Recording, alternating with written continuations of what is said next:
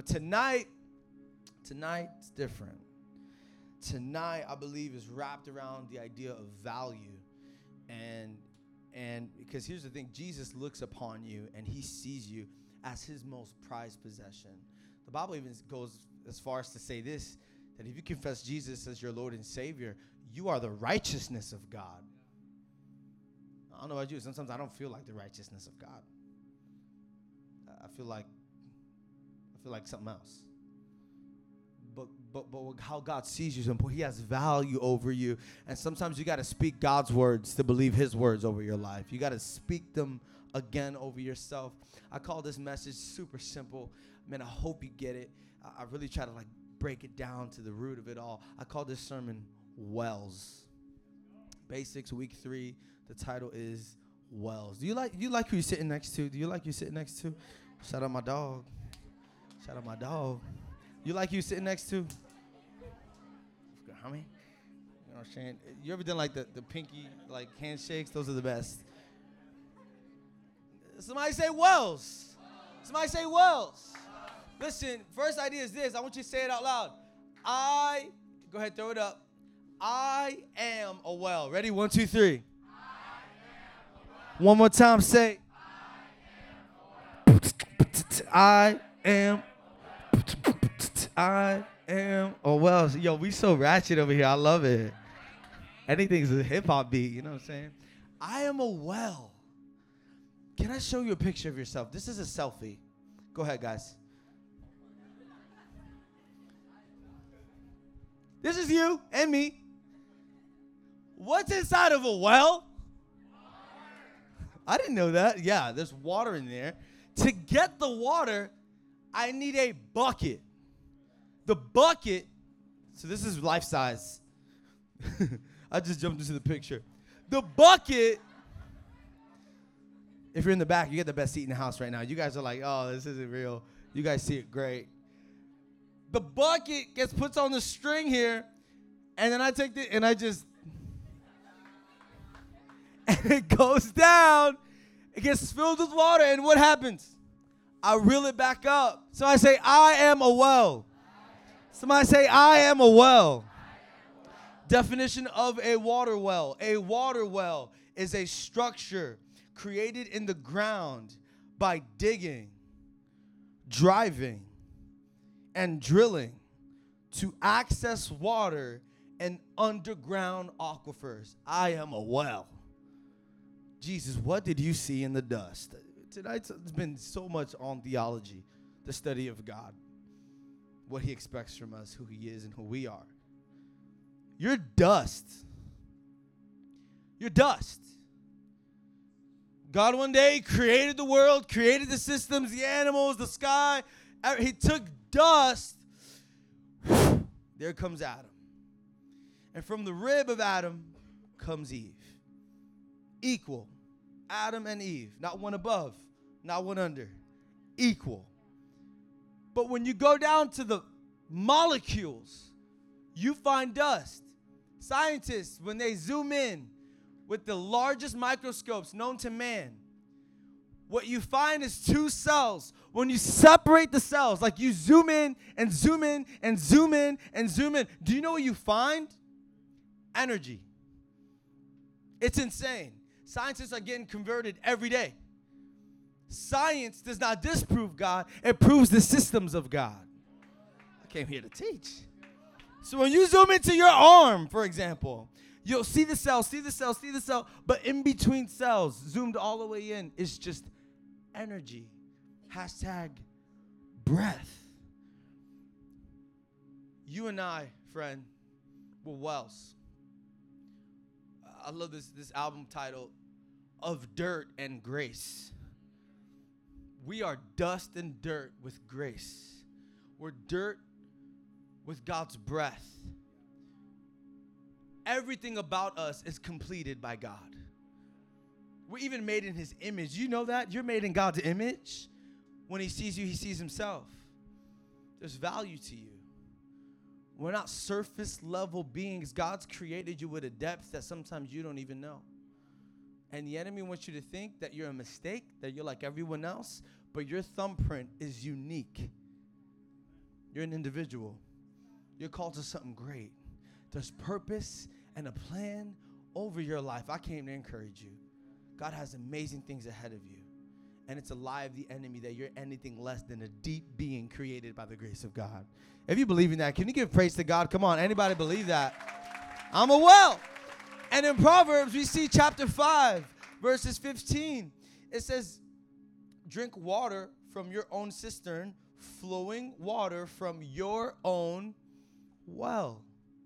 Drink water from your own cistern, your own bucket, flowing from your own well. Verse 16 Should your springs be scattered abroad? Streams of water in the streets? There's a big jump between verse 15 and 16. Verse 15 is saying, Hey, you're well.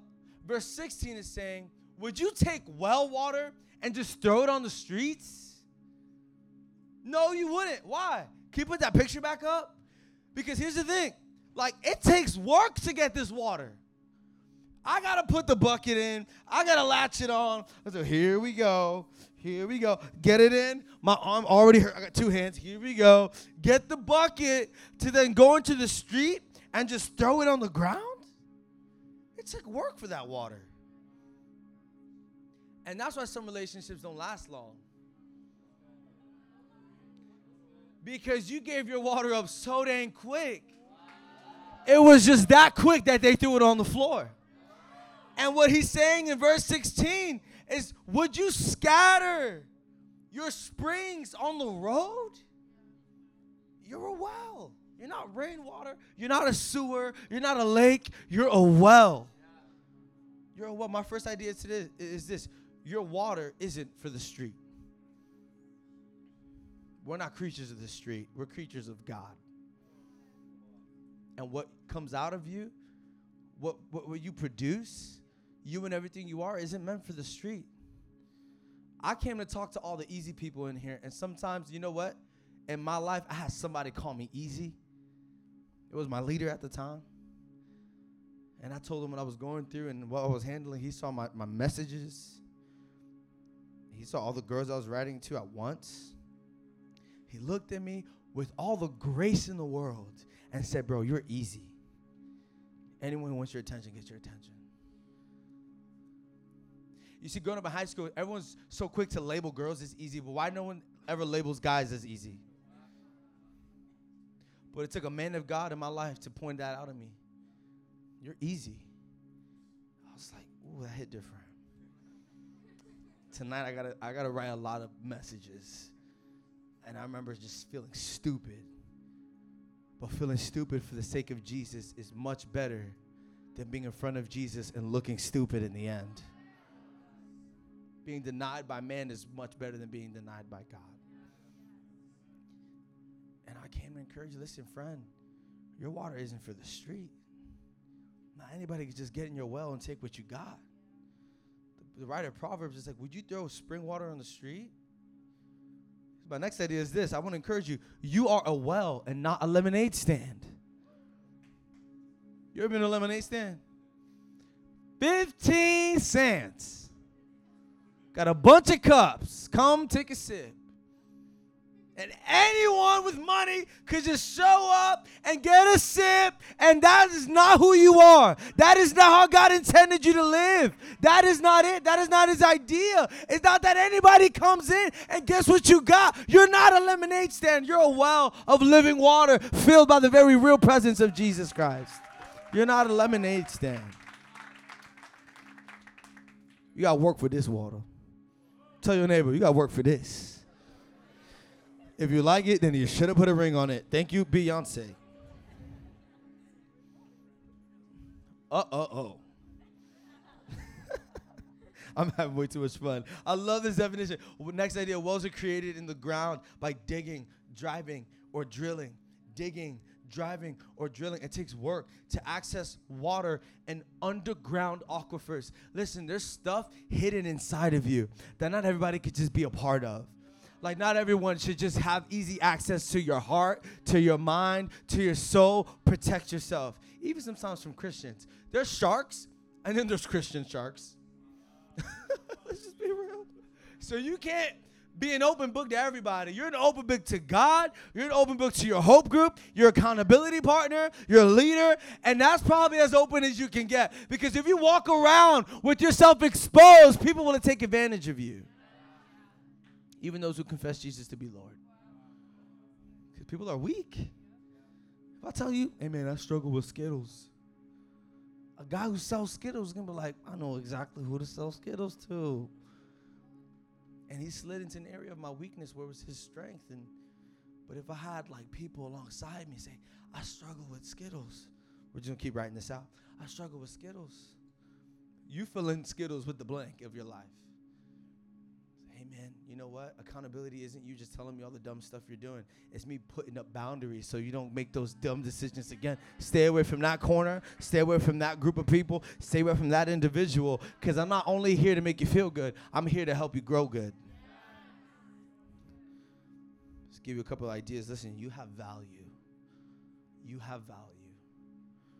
Pastor, I'm not a virgin though. You have value in the name of Jesus. And listen, if you have your virginity in this room, which I want to let you know, hold on to it. I mean, you're a young adult, just wait till marriage. Let's figure it out in marriage. Can we do that? If you're a virgin in the room, just hold on to it because you're a well and, and, and those who are not virgins, listen to me. You are not less than. You have value in the name of Jesus, and you can still wait like your husband is your first. You guys with me in this room tonight? You are not what people say you are. You are not what people label you. You are a daughter and a son of Jesus Christ, and you have value. Next idea listen, you are sacred. You are a sacred individual. The Bible's so poetic. It says things like, You are the temple of the living God. You are a temple. So many people will shy away from sins they know they should let go of if they saw themselves the way God saw them. I'm the temple of the living God. I can't just do that, mama. I'm the temple of the living God. I can't just be gone. I'm the temple of the living God. I'm the righteousness of God. And sometimes saying the words of God confirms the word of God over your life. I dare say all the time. My next idea is this listen, sex is for your spouse. It's not for a guy that we're basically married. Until there's a ring, until there's commitment in front of people, like confessing. And a man and woman would leave their mom, the Bible says, mom and dad. We read first week of basics. I can't do this. I got to save sex for my spouse because if I don't and this doesn't work out, I'm giving myself away to somebody else. I'm letting somebody into my well.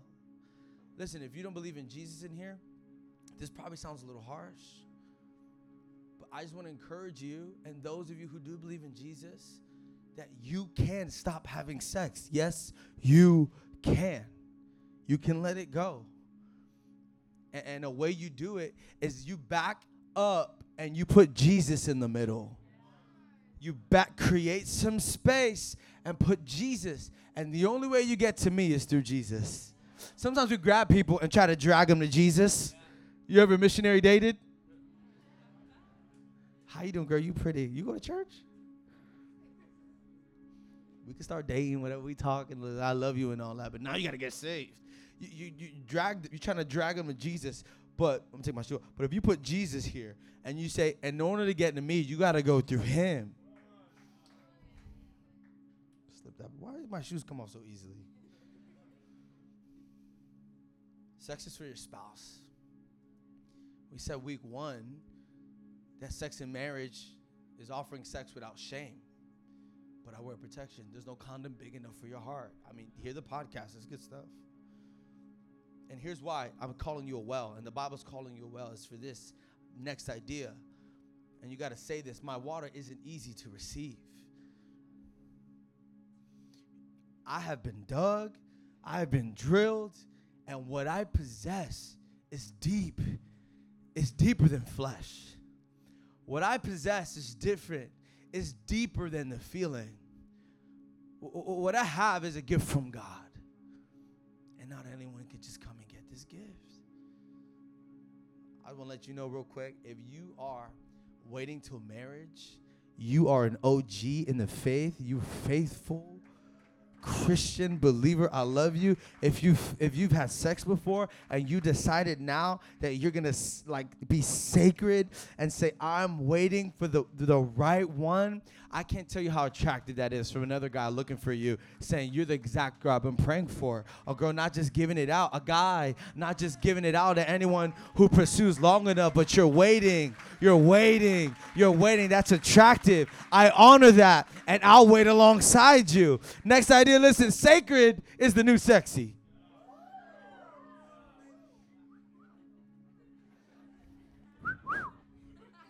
Sacred is the new sexy.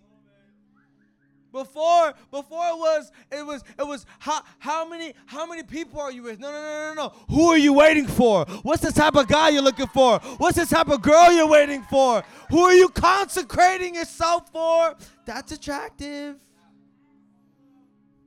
Hello. Look at your neighbor say, that was for me.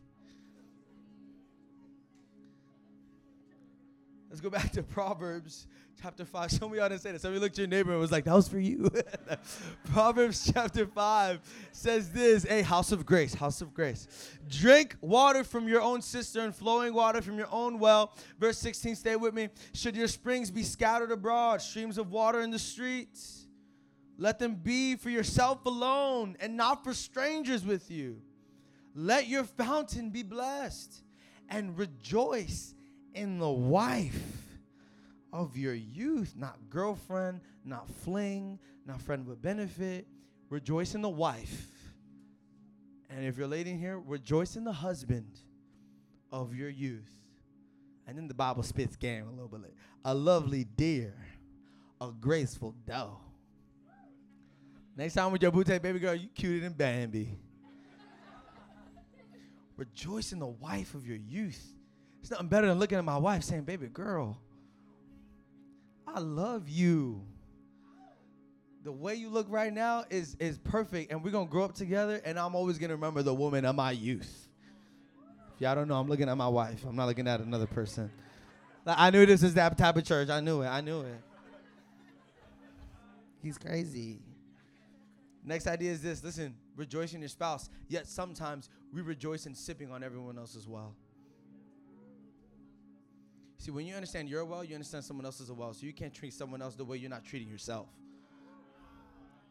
If I'm a well, you're a well. You're not a lemonade stand, even though you probably you probably don't know your value. You probably don't know how God created you, and I will not take advantage on your ignorance. because I know who I am and I have the Spirit of God within me, I call the best out of you instead of stomping on the worst part of you. Sometimes, sometimes we rejoice in the wrong things, sipping on other people's wells. Let me just encourage you with this next idea. Our flesh wants a sip, and our spirits yearn for a quench. Our flesh wants a sip, just a sip, just a sip. But one sip after another sip, after another sip, after another sip, you just keep on sipping and you're never quenched. And it's person to person to person to person. And, and, and you feel empty. It, it, you're, you're sipping instead of finding the quench, which your spirit desires. You're taking the thirst given to you by God. Can I help you tonight? Your thirst is a gift from God. I am preaching and this is the spirit, because I didn't say this at the seven. Your thirst is a gift from God Himself. Because without thirst, would you yearn for Him? Without thirst, would you have that desire to want more? You ever just wake up in the day and say, I want to do something crazy today? Some of y'all, that's you coming to church tonight. I got to do something different. What is this within me to want more? To want more. It's the thirst, it's the gift that God has placed inside of you. And some people take that thirst and they put it to the wrong places and they put it to the wrong things and they're sipping, sipping, sipping, sipping, and they're still thirsty. That's because your flesh wants a sip, but your spirit wants a quench. Next idea is this you were created for thirst, and your thirst was meant to be quenched. Let me encourage you. Listen, a relationship with God should be first place. And that says Jesus. And Jesus is God, so I'm right, anyways. A relationship with Jesus should be first place, not your spouse. If you want to be married, if you want to be good in your marriage, grow a life giving relationship with Jesus right now. Right now. Don't wait till you find the one to then say, We're going to now pray every day. Good luck. But what if you focus on Jesus now? And now your relationship is built on the foundation of Jesus. Jesus says, I am the rock. A storm comes, and the house built on sand flows away. A storm comes, and the house built on dirt falls away. But the house built on the rock through storms and hell and high waters will still stand. And how many relationships treat Jesus like a side order, like he's not the foundation, like he's not strong enough to hold the both of you with both of your weaknesses?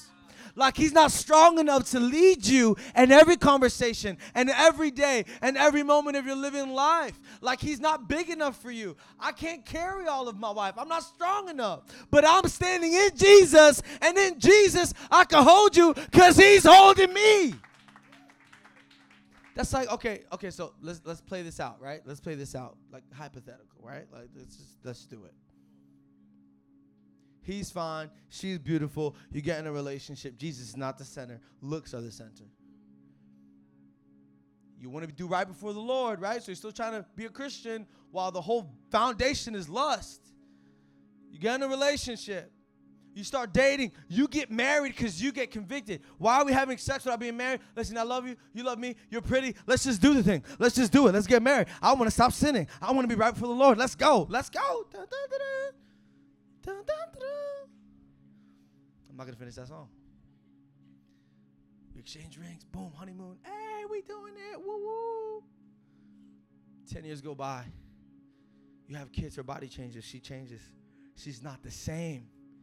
He changes. He the abs, that six pack is now a one pack. You know what I'm saying? Like a six pack of drink is not like a bag of hot dogs. 30 years go by. Oh. There's a there's a there's another well offer me younger water. And the reason I got into this one is because the water was good. But the foundation wasn't Jesus. And so now there's a, a girl who doesn't get on my nerves like my wife does. She knows all the right things to say. She appreciates me. Or, or, or, or there's another guy out there and he actually listens to me when he's just playing the waiting game to get in your pants. And the very reason you got into a relationship became the very reason why you got out of one. Now let's play this narrative. Two individuals fall in love with Jesus Christ. And they wake up every day knowing the mercy that is over them. And their spouse messes up and instead of saying, Get out of my house, I'm done with you, before you point the finger, you remember a God that didn't point the finger at you. He gave you a second chance. Well, we've been church longer than five minutes. He gave you a third, fourth, fifth, sixth, seventh, eighth, ninth, tenth, eleventh chance. He'll always forgive you. And that's how you're able to say, baby, I love you and you messed up, but I forgive you because he forgives me. I can show mercy because I have mercy. I can forgive because I've been forgiven.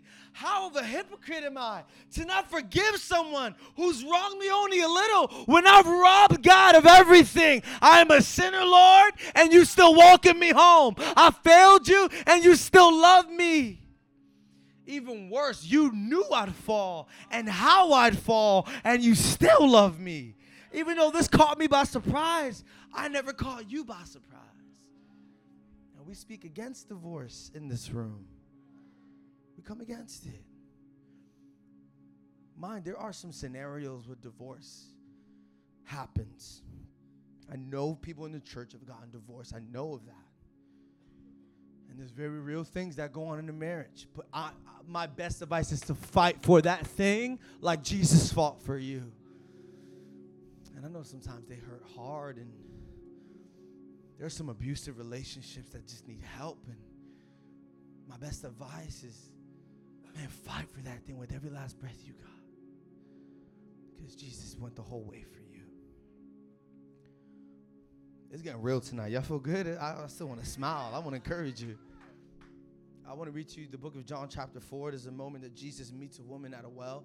I thought the story just works well with the title Wells, because Jesus meets a woman at the well. I'm done. It says in verse 6 that Jesus, tired, see, your Jesus was a man. He wasn't only 100% God, he was 100% man. And he came as a baby and he grew up and he had brothers and sisters. Imagine playing hide and seek with Jesus Jesus sits again. It's his turn. Jesus counting one, two. James get out the closet. Dang it, Jesus! Jesus was a man. He was tired and and he was he was tired from a journey. He had been walking and doing things and he sat down by the well.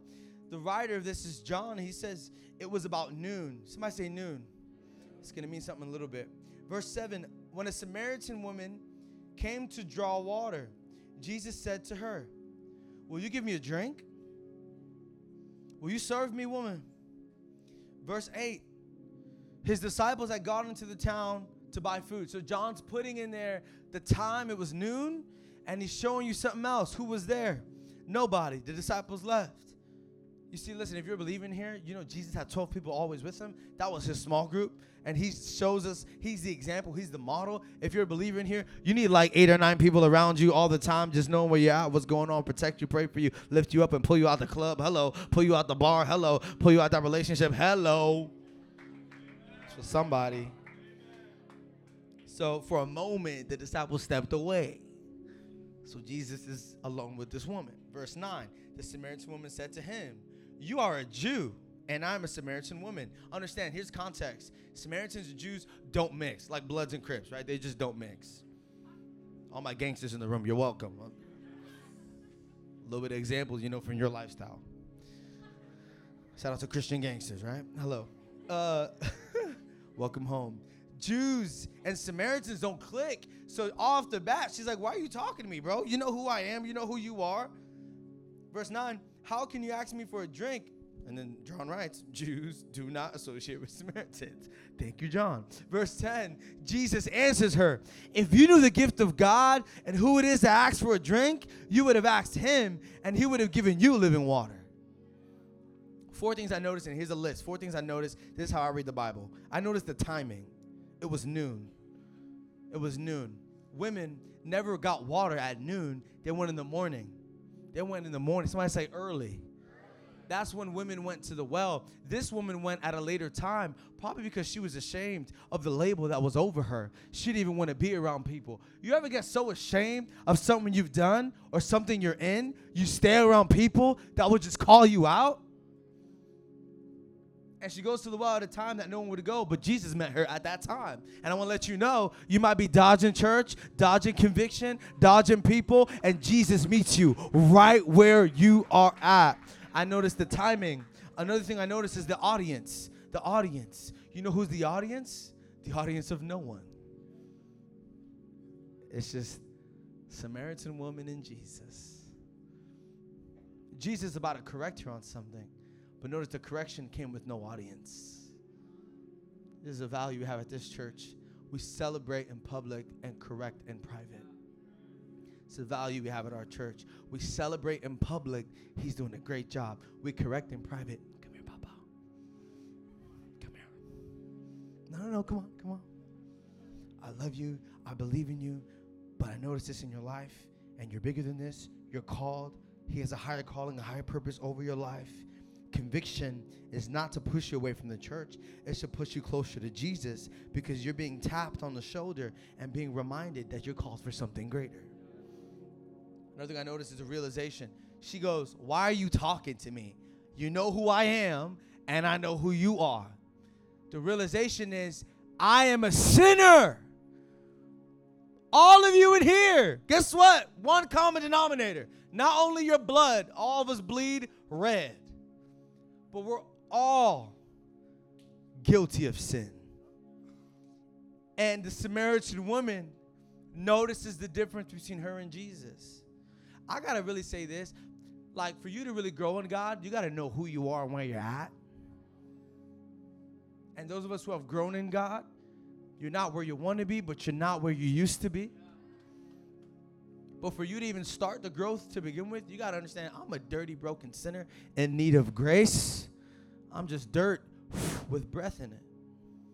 So I, noticed the realization she has, but I also notice, lastly, the revelation. Jesus, Jesus goes, If you only knew who I was, you over here looking for natural water. I got water. I got a spring of living water. And one, let's keep reading. Verse 11. Where can you get this water? Jesus answered, Everyone who drinks this water will be thirsty again. Listen, everyone who's dating like that, they're gonna end up thirsty again. Everyone indulging in alcohol way too much, it's, it's like you're indulging, indulging, try to escape, trying to be numb. That is a well that will never end, and you grow thirsty again. These things you're going to, to, to find peace, to find rest, you will end up more thirsty. It's gonna cost you more money, it's gonna cost you more time, it's gonna cost you more relationships, and you'll find yourself in such a dark hole that you've created. God still pulls you out, but listen, knowledge is important. You grow thirsty in those things. Verse 14, but whoever drinks the water I give them, I give them, will never thirst. Indeed, the water I give them will become in them a spring of water welling up to eternal life. Verse 15, the woman said to him, Sir, give me this water so that I won't get thirsty and I have to keep coming here to draw water. She didn't get it. She thought he was talking about physical water he told her, You know what? This is a moment for correction. No one's there. It's the perfect time. She knows who I am. She knows I'm holy. She knows where she's at. It's a perfect environment for God to pick her up. Verse 16, he told her, Sade, go call your husband and come back. And she replies, I have no husband. Jesus said to her, You're right, you're right when you say you have no husband. Because the fact is, you've had five husbands, and the man you now have is not even your husband. What you have said is quite true. Verse 19. And, and Christians love to judge right there, right? Oh, look at her. Listen, no one was there. It was just her and Jesus. It's a personal moment. Pull away from that. Verse 19. Sir, the woman said, I can see that you are a prophet. like timing, audience, realization, revelation.